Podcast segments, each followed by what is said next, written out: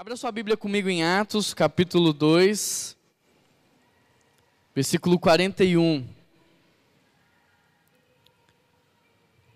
Nós estamos numa série chamada Desenhando o Futuro, e nessa série nós estamos falando sobre o papel da nossa igreja na sociedade. Ao longo da série, na primeira mensagem, nós falamos sobre a nossa visão de igreja, que é uma cidade transformada pela igreja de Jesus. Nós falamos também na segunda mensagem da série sobre a nossa missão, que é apresentar Jesus às próximas gerações. Nós falamos sobre os nossos valores, que é amor, gratidão, honra, submissão, generosidade, na terceira série de mensagens, na terceira mensagem da série. E nós falamos também na quarta mensagem da série sobre a nossa cultura, que foi semana passada, que é uma cultura de uma igreja família. Nós queremos ser uma igreja familiar. E a partir de hoje, a partir desse domingo, nós vamos falar sobre as estratégias que utilizaremos para alcançar a nossa missão. E se a nossa missão é apresentar Jesus às próximas gerações, se a nossa missão é construir uma igreja para as próximas gerações, então a primeira estratégia que nós vamos trabalhar é ser uma igreja movimento. Eu sei que nós já falamos sobre isso algumas vezes, eu quero até te recomendar, se você ainda não ouviu, a entrar no Spotify e escutar a mensagem chamada Igreja Movimento versus Igreja Monumento. E hoje eu quero trazer um novo aspecto sobre o que significa ser uma igreja movimento. E você que abriu a sua Bíblia, você pode ler comigo Atos 2, versículo 41. O texto diz assim: Os que aceitaram a mensagem foram batizados. E naquele dia houve um acréscimo de cerca de 3 mil pessoas. Eles se dedicavam ao ensino dos apóstolos e à comunhão, ao partir do pão e às orações. Todos estavam cheios de temor, e muitas maravilhas e sinais eram feitos pelos apóstolos. Todos os que criam mantinham-se unidos e tinham tudo em comum. Vendendo as suas propriedades, distribuíam a cada um conforme a sua necessidade. Todos os dias continuavam a reunir-se no pátio do templo, partiam o pão em suas casas e juntos participavam das refeições. E com alegria e sinceridade de coração eles faziam isso louvando a Deus e tendo a simpatia de todo o povo. E o Senhor lhes acrescentava todos os dias os que iam sendo salvos. Amém? Vamos orar mais uma vez? Deus, fala conosco nessa manhã. Tudo que nós mais queremos é ouvir a tua voz, é receber aquilo que o Senhor tem para nós. Fala, Pai, não só o que nós gostamos de ouvir, não só o que nós queremos ouvir, mas principalmente o que, como igreja, nós precisamos ouvir. Trabalhe em nós os aspectos que precisam ser mudados, porque nós estamos aqui para a tua glória. E é por isso que oramos em nome de Jesus. Amém. Queridos, olhando para esse texto, a primeira coisa que eu posso falar é que muitas vezes a nossa mentalidade do que é uma igreja, a nossa mentalidade de como uma igreja deveria ser e do que ela deveria fazer, Muitas vezes essa mentalidade impede a igreja de ser o que Deus sonhou. Às vezes a mentalidade, os nossos sonhos, o projeto que nós temos para a igreja impede ela de ser aquilo que Deus quer. Eu não sei se você já parou para pensar nisso ou não, mas talvez o seu egoísmo, os seus desejos pessoais, as suas vontades em relação à igreja, as suas expectativas, estejam atrapalhando a igreja de ser o projeto que Deus tem para ela. Porque, querido, não tem como, eu queria que você prestasse atenção nisso, não tem como a igreja ser do jeito que você gosta. Não tem como a igreja ser do jeito que eu, o pastor da igreja, gosto. Não tem como, sabe por quê? Porque a igreja não foi feita para te agradar. A igreja não foi feita para me agradar, a igreja foi feita para nos resgatar, nos transformar e nos enviar. E isso vai mexer no nosso orgulho, vai mexer no nosso ego, vai mexer no nosso caráter. E quando alguém, alguma coisa toca na ferida, dói, machuca. E é por isso que a igreja nem sempre vai ser como você gosta, nem sempre vai te agradar. Porque a igreja não é a sua noiva, a igreja não é a minha noiva, a igreja é noiva de quem?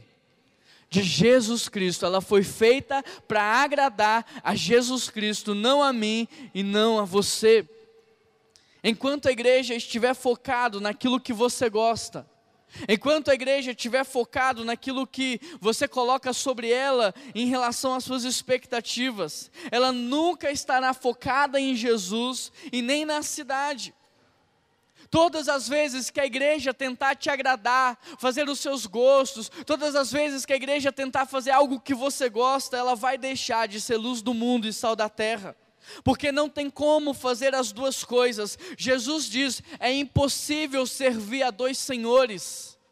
Ou você vai servir a Deus, ou você vai servir ao Deus deste mundo. Ou você que está aqui nessa manhã é servo de Jesus Cristo, ou você está se colocando como Deus, a quem a igreja deve agradar e prestar culto. É impossível. Nós somos a noiva de Cristo, nós devemos culto a Ele, nós devemos agradar a Ele, nós estamos aqui para servir a Ele. Ou a igreja vive para agradar as pessoas, ou ela vive para fazer a diferença. Ou vivemos para nos saciar e viramos um monumento no meio da cidade, ou nos sacrificamos e viramos um movimento. E sabe o que é ser uma igreja movimento? É fazer discípulos. Ser uma igreja movimento é você batizar pessoas. Ser uma igreja movimento é você obedecer a Deus, ensinando as pessoas a guardar o que Ele vos ordenou. Por isso, hoje nós queremos olhar para a Bíblia, para esse texto de Atos que nós acabamos de ler, e aprender o que é ser uma igreja bíblica, qual é o projeto de Deus para a igreja.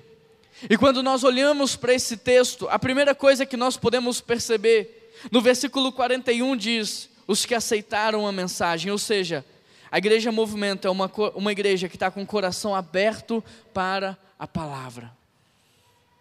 Uma igreja movimento é uma igreja que está com o coração aberto. Alguém tem a versão NVT? Eu gosto da versão NVT porque ela traz esse versículo 41 dizendo assim: os que acreditaram na palavra de Pedro. Querido, escutar é algo natural porque é fisiológico, mas para ouvir você precisa colocar o seu coração. Você precisa colocar o seu coração. E colocar o seu coração é você estar disposto a ouvir não aquilo que te agrada, não aquilo que você gosta, mas aquilo que Deus tem para você, aquilo que Deus quer tratar na tua vida.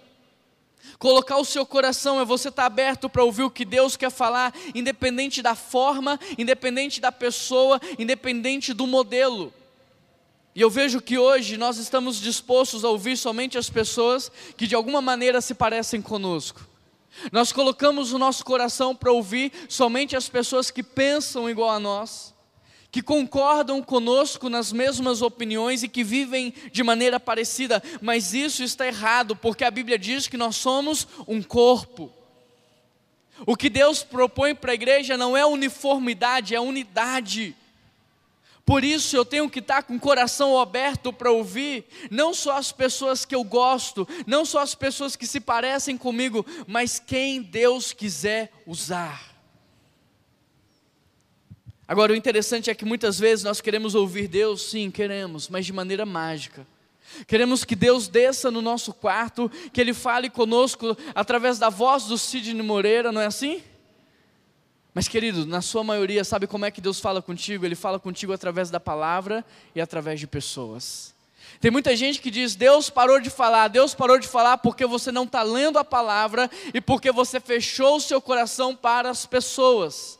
Porque Deus fala através da palavra e Ele usa as pessoas para falar com você. E é isso que a versão NVT traz. Porque ela está dizendo o seguinte: que eles não só aceitaram a mensagem de Pedro, como também aceitaram Pedro. Por isso que eu e você precisamos entender é que a mensagem ela não é só a teoria que nós professamos. A mensagem ela é uma teoria encarnada. A mensagem é uma teoria que eu adoto como estilo de vida, é a teoria traduzida em ações, traduzida em vida. Por isso, Pedro não foi só um expositor da palavra, ele foi Pedro Cristo, ele foi Pedro seguidor, Pedro imitador, o Pedro que praticava aquilo que ele aprendeu. Por isso, mais do que pregar, nós precisamos viver. E eu vejo que muitas vezes, principalmente dentro das nossas igrejas, nós somos excelentes expositores da palavra, mas somos péssimos exemplos. Poderíamos escolher algumas pessoas aqui para falar sobre perdão. E essa pessoa daria uma aula brilhante sobre perdão, todos nós ficaríamos impressionados. Mas quando vamos analisar a vida dessa pessoa, veremos a dificuldade que ela tem, veremos que ela não libera perdão, que ela não aceita liberar perdão na vida dela. Somos excelentes expositores, mas somos péssimos exemplos. Todos nós poderíamos falar aqui sobre o amor de Deus, mas sabe como é que a gente ama? No amor diabólico, no amor interesseiro, no amor de contrapartida e não o amor divino, unilateral, incondicional. Sabemos falar sobre tudo, mas não vivemos, não praticamos, percebe? Portanto, ouvir é muito mais do que só escutar, é você colocar o coração e começar a praticar. Ouvir é você viver. A segunda coisa que nós podemos aprender com essa igreja, se você está anotando, anote aí, é que uma igreja movimento, ela não para de crescer. Eu vejo que hoje muitas pessoas têm dificuldade com o crescimento da igreja. As pessoas querem manter a igreja pequena, mas o crescimento é natural de tudo que é saudável só não cresce quando está doente. A igreja de Atos nos mostra isso. O primeiro crescimento da igreja de Atos foi 120 pessoas. Em Atos 2, a igreja cresce mais 3 mil pessoas. Naquele tempo contava apenas homens, então você multiplica isso por mulheres e crianças. Depois a igreja cresce 5 mil e ela não para de crescer, ela vai avançando, ela vai alcançando bairros, regiões, até que depois nós vamos ver a igreja invadindo a Europa. A igreja movimento, ela não para de crescer. E aqui nós vemos três movimentos. Primeiro, Pedro abriu seu coração para Cristo e ele começou a viver. Pedro prega o Evangelho, as pessoas escutam, aceitam o seu testemunho, o seu ensino, e o resultado disso é que em Atos 2, 3 mil novas pessoas são adicionadas à família de Deus.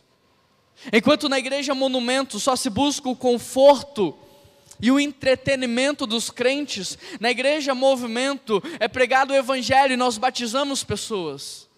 Enquanto na igreja Monumento não há movimento de entrada e as pessoas só saem quando morre. Na igreja Movimento, todos os dias Deus acrescenta pessoas, mas todos os dias também as pessoas saem para cumprir a missão, o propósito de Deus para a vida delas. Percebe a diferença? Em todo o livro de Atos, você vai ver a igreja crescer de maneira exponencial, porque em Atos a igreja não é um movimento parado no meio da cidade, a igreja é um movimento, ela move a cidade, ela está nas sete áreas de influência da cidade, ela lidera a cidade, ela incute na cidade valores, princípios. Em Atos você verá mais ou menos nove registros de batismos e todos instantâneos a conversão. E aqui eu quero fazer uma pausa para fazer uma observação. Há nove registros de batismo em Atos e todos instantâneos à conversão. E sabe o que eu quero te dizer? Cristo não é o fim da sua vida, Cristo é o começo da eternidade, Cristo é o início. Quando você aceita Cristo, quando você se converte, é aí que a vida começa. Até Jesus Cristo você sobrevive, a partir de Cristo você vive. Portanto, o batismo não marca o fim, o batismo marca o início, o batismo marca o começo. Como é que você pode dizer que já começou se você não foi batizado ainda? Percebe? Você não deve se batizar quando você estiver pronto, porque nós nunca estaremos prontos. Somente quando Cristo voltar e nos der um corpo glorificado. O batismo é quando você aceita Jesus, ele é o início de uma nova vida. Portanto, se você deseja recomeçar, tome nessa manhã a sua decisão por Cristo e em seguida desça as águas do batismo. Eu vejo hoje muitas pessoas dizerem: eu preciso melhorar antes de me batizar. Mas deixa eu te dizer algo: não tem maneira melhor de você melhorar senão começando pela obediência. Como é que você vai querer melhorar se você nem obedece ao princípio básico do Evangelho, que é batizar e tomar a ceia? Falar que você é de Jesus, mas não ter descido as águas do batismo, é um pouco controverso. Porque como alguém pode dizer que é de Jesus se não obedece aquilo que ele pede? O que talvez você não saiba é que o batismo ele marca a sua imersão na família de Deus. Por exemplo, Jesus, quando ele é batizado, o Espírito Santo desce e Deus diz o que para ele? Este é o meu filho amado. A identidade de Jesus enquanto filho é revelada no seu batismo. É no seu batismo que todos ficam sabendo que Jesus é filho de Deus. É no seu batismo que toda a realidade espiritual sabe que você é filho de Deus, o inferno sabe que te perdeu para todo sempre, porque é no batismo que você testemunha aquilo que Jesus Cristo fez no seu coração e nas realidades espirituais. Amém, igreja? Por isso, se você quiser fazer parte da família de Deus, é só você aceitar Jesus Cristo como o Senhor e Salvador da tua vida, você batizar, você tomar a ceia. E o batismo marca justamente isso, nascer de novo. Porque quando você se batiza, você é imerso, isso representa a morte do velho homem. E quando você sai das águas, você representa o nascimento de uma nova criatura. Por isso, se você ainda não se batizou, não perde essa oportunidade. A nossa vida é um sopro. Nós não sabemos o que vai acontecer amanhã. Não permaneça em desobediência a Cristo. Dito isso, eu quero voltar para a nossa mensagem. O livro de Atos, mostra o crescimento da igreja de maneira exponencial. Porque em Atos a igreja não é um monumento, ela não é um prédio, ela é um movimento. Em paralelo a essa prática, você tem Jesus dizendo: vão por todo mundo, pregando o evangelho, batizando em nome do Pai, do Filho e do Espírito Santo, e depois que você batiza a pessoa, você faz o quê? Ensina para ela tudo o que ela deve fazer, praticar e obedecer. E Jesus diz: Eis que estarei convosco até o final dos tempos. Ou seja, o que Jesus está dizendo é: você prega o Evangelho, as pessoas associam o Evangelho à sua vida, elas aceitam a mensagem, você batiza essa pessoa e depois você discipula ela, você ensina o que ela precisa aprender. E aí eu te pergunto: em toda a sua caminhada cristã, presta atenção nisso, quantas pessoas aceitaram Jesus através da sua vida? da mensagem pregada pela sua vida. Em toda a sua caminhada cristã, você batizou quantas pessoas? Quantas pessoas você teve o privilégio de batizar? Em toda a sua caminhada cristã, quantas pessoas você tem ensinado a obedecer a palavra de Deus? Sabe por que talvez você tenha falado para poucas pessoas? Porque talvez a tua mentalidade é de uma igreja monumento e não de uma igreja movimento. Na igreja monumento, as pessoas vêm até ela e só o pastor tem o privilégio de batizar. Na igreja movimento, nós vamos até as pessoas e nós batizamos elas juntas, numa grande festa de celebração. Sabe por que você tem feito tão poucos discípulos? Porque talvez você seja muito bom em dar uma aula muito bom em expor um assunto, mas talvez você seja péssimo praticante do Evangelho. E deixa eu te dizer algo: as pessoas não seguem porque ouvem, elas seguem porque veem. Não adianta você falar para os teus filhos, esse é o caminho, porque a Bíblia diz: ensina no caminho, e ensinar no caminho é dar as mãos e juntos. Mais do que falar, nós precisamos viver, mais do que pregar, nós precisamos viver. Sabe por que talvez você não tenha batizado ninguém até hoje? Porque talvez você nem se dispôs a falar, quem dirá a viver. E como é que você pode ter o privilégio de batizar alguém se você nem se importa com as pessoas que não conhecem a Cristo e estão caminhando para a perdição? Jesus quer fazer algo novo na nossa igreja nessa manhã. Jesus quer fazer algo novo na tua vida nessa manhã. Permaneça com seu coração aberto para receber aquilo que Ele tem para você. No final dos tempos, querido, Deus não vai perguntar se você cantou no louvor. No dia do juízo final, Deus não vai perguntar quantos faziam parte do coral da primeira igreja. Deus não vai perguntar se você me ajudou a servir a ceia no domingo. Deus não vai perguntar se você frequentava. Deus não vai perguntar isso. O que Ele vai te perguntar é: aonde é que você está? E a segunda pergunta: onde estão os seus irmãos? E não tem como você falar, Deus, eu estou na Sua presença, se os irmãos não estão do seu lado. Porque estar na presença de Deus, consequentemente, me leva a resgatar pessoas. 2 Coríntios 5,18 diz: Tudo isso provém de Deus, que nos reconciliou consigo por meio de Cristo e nos deu o que? O ministério da reconciliação. Não importa se você que está me ouvindo é um professor, é um advogado, é um médico, é um político, você tem um ministério, o ministério da reconciliação. E por onde você passar, você tem que reconciliar, primeiro, as pessoas com Deus, e segundo, as pessoas umas com as outras. É inaceitável um filho de Deus, um cristão, falar mal do outro. É inaceitável um cristão promover intrigas, promover brigas, diminuir o valor do outro. Isso é obra de Satanás na tua vida, não é obra de Cristo, porque Cristo nos reconciliou e nos deu o ministério da reconciliação. Nós somos pacificadores. É isso que a igreja de Jesus é, pacificadora. Deus quer fazer algo novo na tua vida nessa manhã. E Ele vai te perguntar onde é que você está. Foi isso que Ele perguntou para Adão, não foi o que você fez, onde você está. Deus perguntou para Caim onde é que está o seu irmão. Se Deus perguntar para você nessa manhã onde está o seu irmão, será que você vai ter o privilégio de mostrar? Está aqui.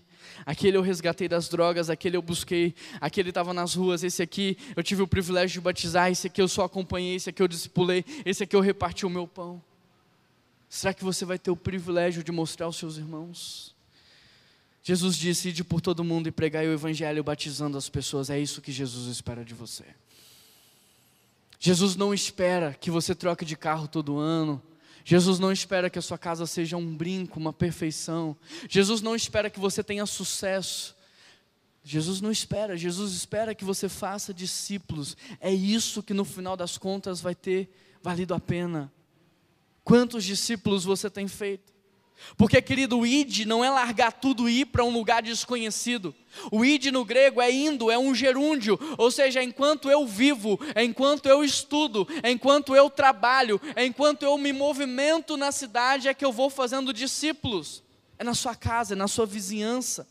Agora, nós aprendemos que uma igreja movimento é aquela que tem um coração aberto.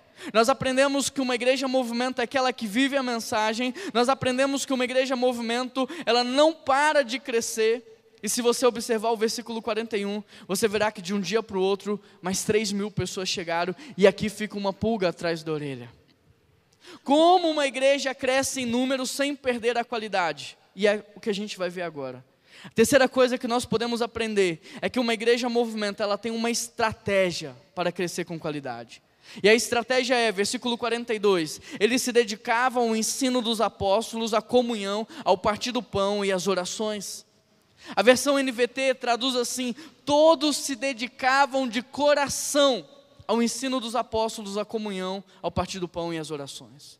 No versículo 42, nós podemos ser inspirados por essa igreja, porque a igreja bíblica, presta atenção nisso. Nós temos a tendência de pensar que uma igreja bíblica é aquela que apenas expõe uma teoria, é aquela que apenas expõe a palavra. Nesse texto, nós vamos ver que não.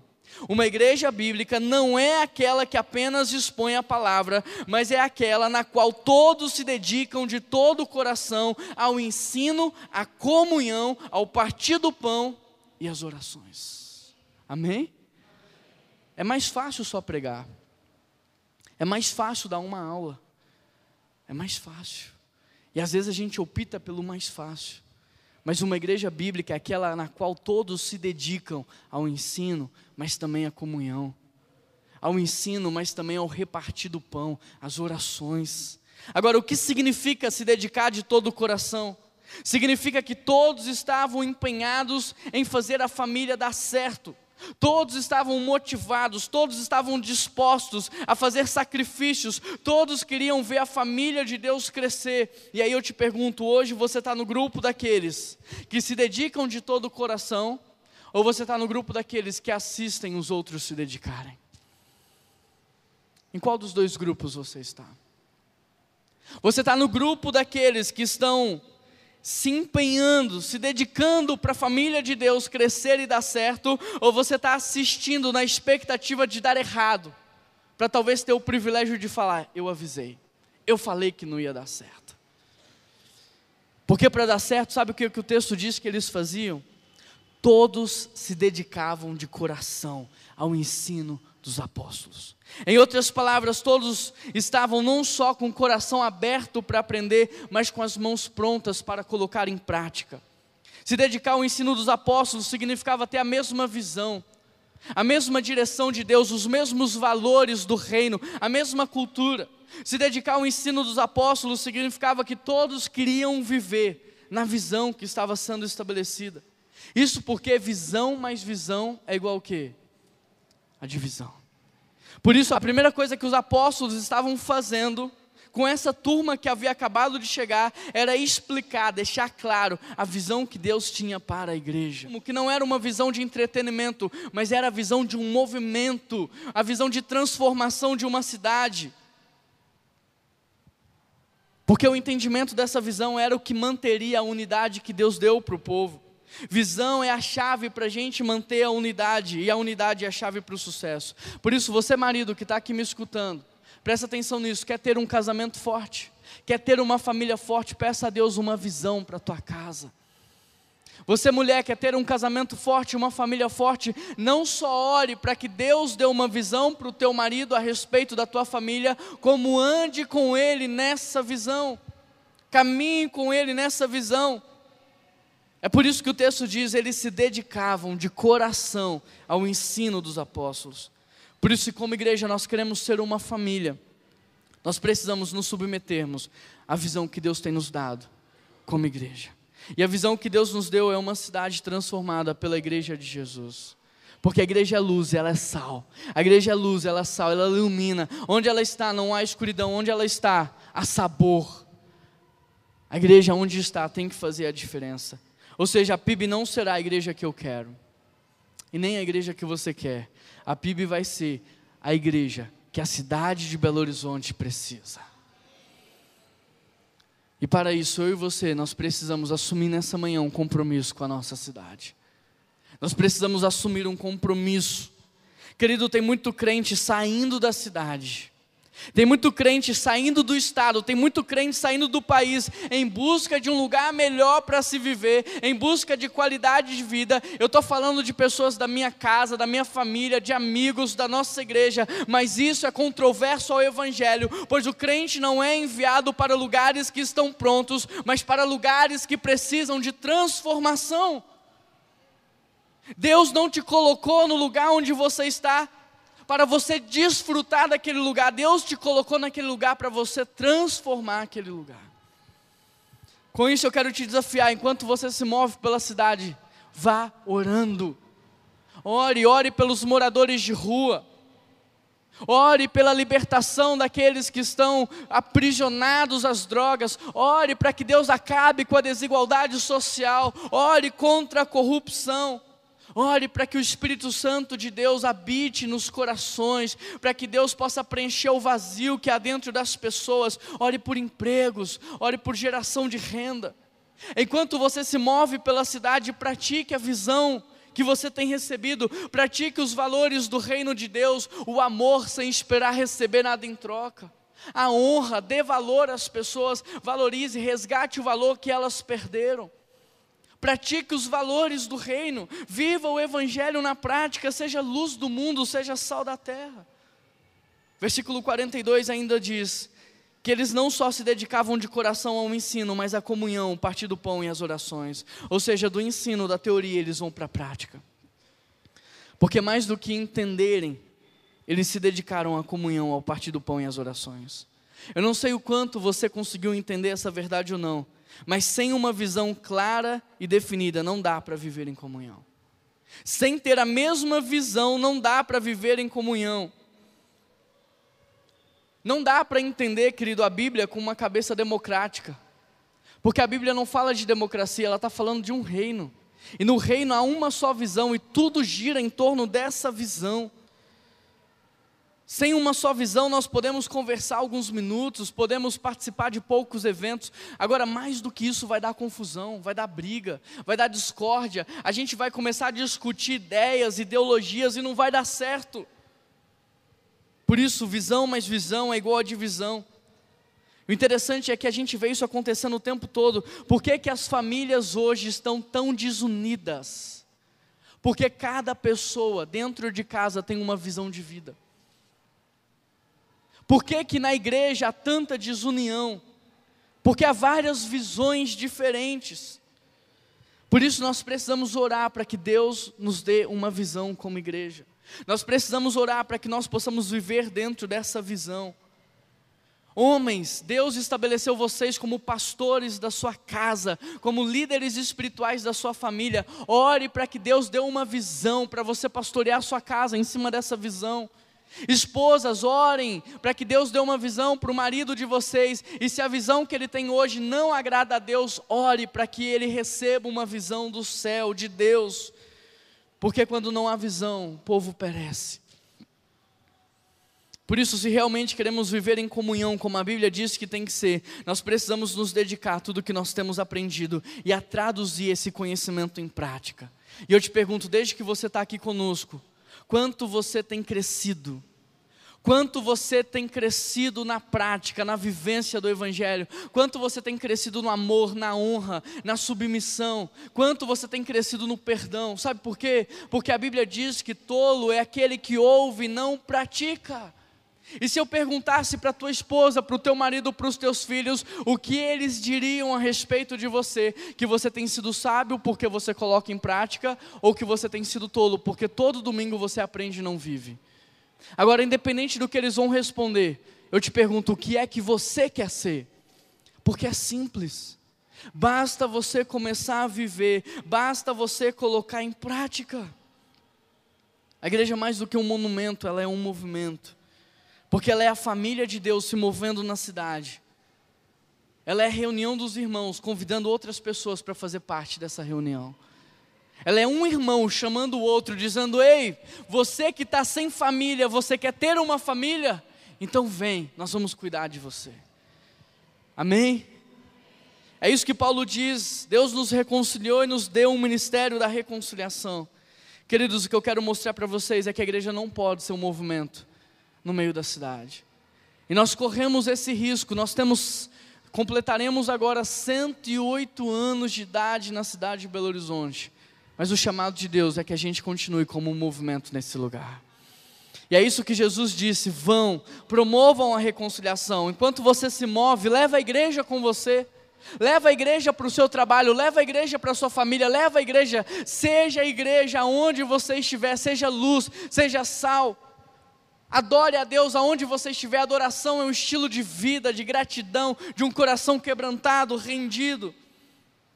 Mais do que a comunhão, eles estavam dedicados ao partir do pão. E o partir do pão é uma expressão idiomática para se referir à ceia. E a ceia tem um papel fundamental na vida do cristão. Porque a ceia é um elemento pedagógico de fé, aonde Jesus nos ensina muitas coisas. É na ceia que nós aprendemos que tudo vem de Deus. É por isso que Jesus dá graças, porque ele sabe que aquele movimento é o movimento do Pai. Querido, nada do que você tem hoje é fruto das tuas mãos, é fruto de Deus. Porque se Ele não fala, acorda, você não acorda. Se Ele não te dá saúde para levantar, você não levanta. Então a primeira coisa que nós podemos aprender na ceia é que tudo vem de Deus. Nós podemos aprender a respeito da gratidão, e gratidão é você saber a origem e o fim, de onde veio e para onde vai, e por isso que repartir é uma consequência de gratidão. Sempre que eu estou grato, eu quero repartir. Agora, o povo de Deus não reparte porque ele é ingrato, e ele é ingrato porque ele é Deus, e ele pensa que tudo que tem veio dele, não de Deus. Na ceia nós aprendemos o que Cristo fez por nós naquela cruz. Nós aprendemos a amar, nós aprendemos a perdoar. Na ceia nós somos impulsionados a fazer pelos outros aquilo que Ele fez por nós. A ceia é o lugar onde nós ajustamos o nosso coração, a nossa mente, o nosso olhar, as nossas práticas. É na ceia que nós paramos de sangrar e somos curados. É na ceia que nós lembramos do amor de Deus e voltamos a amar como Ele ama. É na ceia que nós lembramos do perdão de Cristo e somos impulsionados a perdoar. É na ceia que nós aprendemos o conceito de gratidão e generosidade. Porque na ceia Jesus pega o pão, ele dá graças, depois ele reparte e diz: Fazer isto em memória de mim. Além da comunhão e do partir do pão, o texto diz que eles se dedicavam às orações. Querido, presta atenção aqui, porque a gente está aprendendo o que é ser uma igreja bíblica. Não é um modelo que alguém ensinou, não é o meu desejo de igreja, nós estamos aprendendo o que é ser uma igreja bíblica. E na igreja bíblica há humildade para a gente aprender, há ensino, há uma só visão, a comunhão, a gratidão, a generosidade. O texto diz que há orações. Em vários momentos do livro de Atos você vai ver o quanto essa igreja orava. Se tem uma igreja que orava e pode nos ensinar essa igreja aqui. O texto diz que todos estavam unânimes em oração. Atos 3 diz que os líderes da igreja oravam todos os dias. Atos 4 diz que a igreja orou e o lugar tremeu. Atos nos mostra que o povo orou e o Espírito Santo desceu. Atos 9 nos mostra que o primeiro sinal da conversão de Pedro é que ele foi de Paulo é que ele foi encontrado em oração. Atos 12 Pedro está preso, a igreja ora. Pedro é liberto de maneira sobrenatural. Atos 3, enquanto a igreja ora, Deus começa a abrir portas para ela avançar e se expandir. Atos 16, Paulo ora. E Deus começa a abrir portas na Europa. Atos 28, Paulo ora e enfermos são curados. Poderia falar vários outros versículos aqui, do quanto essa igreja ora. Agora, como pastor da PIB, sabe o que, que me deixa feliz? É de ver o quanto a gente tem crescido na oração. Na terça-feira pela manhã, nossa equipe pastoral ministerial se reúne para orar. Na terça-feira, à tarde, no encontro dos idosos, nós oramos. Terça-feira à noite, os homens se reúnem para orar. Na quarta-feira à tarde, as mulheres se reúnem aqui para orar. Na quinta-feira à noite nós temos culto de oração. Na sexta-feira nós temos pré-vigília e depois uma vigília. E sabe quantas pessoas têm participado das nossas vigílias de 11 até as 6 da manhã? Mais de 10% da nossa frequência de domingo e esse número não para de crescer.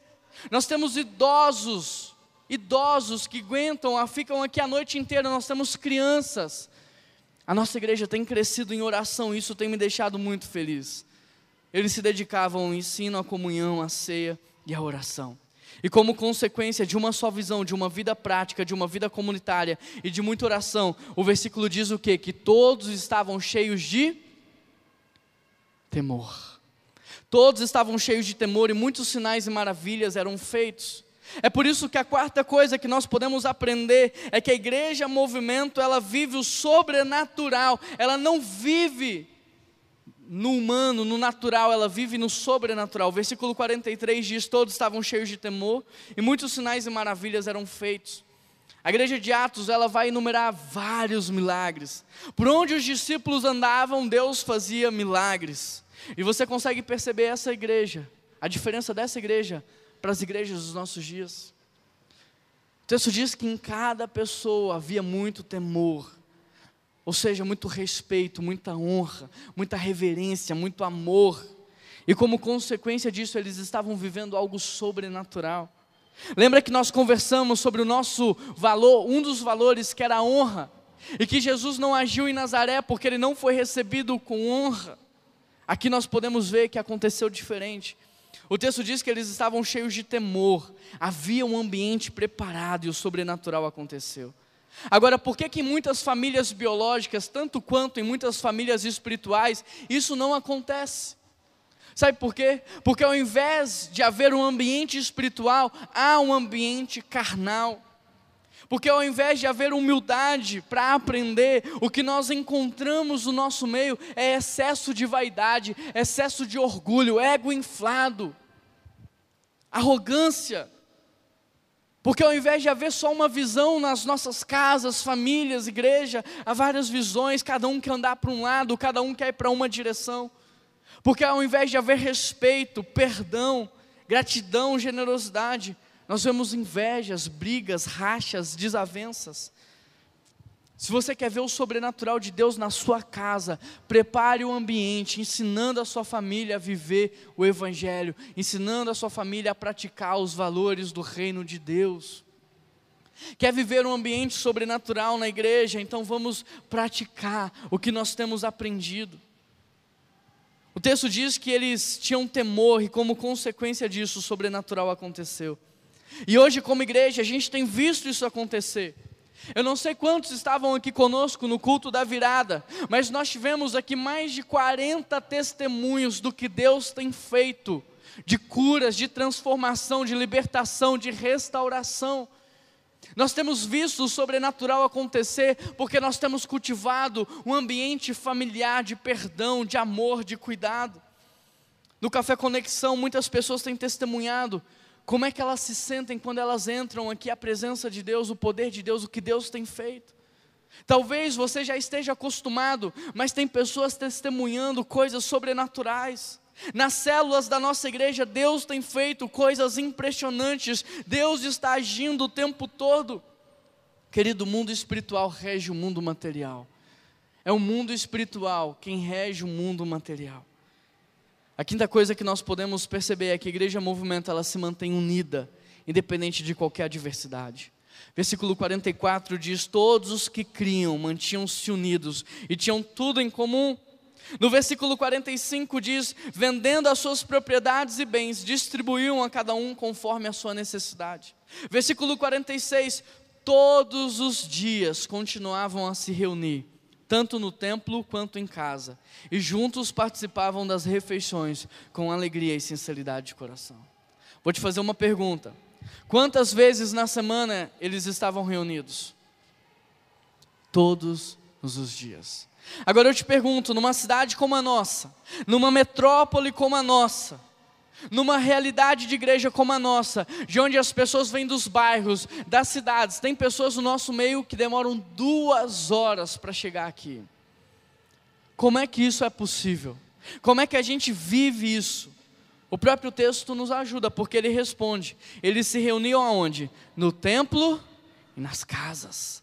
No templo e nas casas, nas casas e no, no templo. Deixa eu te dizer algo muito sério: a igreja que só se reúne no templo, ela é uma igreja manca, ela é uma igreja deficiente, é uma igreja fragilizada.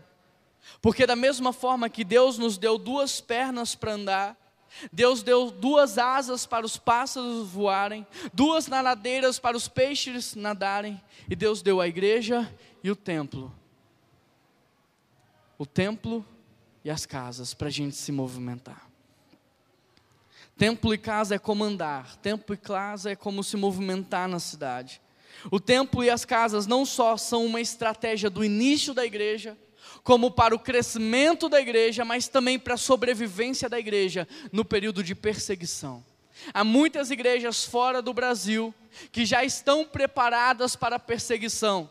A secretária já tem lá um comando no computador que, se a perseguição começar, ela deleta todas as informações da casa. Eles não se reúnem mais no templo e a igreja continua acontecendo nas casas. A igreja é feita no templo e nas casas, sabe por quê? Porque a igreja não é um monumento, ela não é um prédio, ela é um movimento. Ela não foi feita para ficar parada, ela foi feita para ir, para avançar. A Bíblia diz que as portas do inferno não prevalecerão contra a igreja. Ou seja, não é a igreja que se defende, é a igreja que ataca, porque ninguém ataca com portas. Então o que o inferno está fazendo é se defender do movimento da igreja.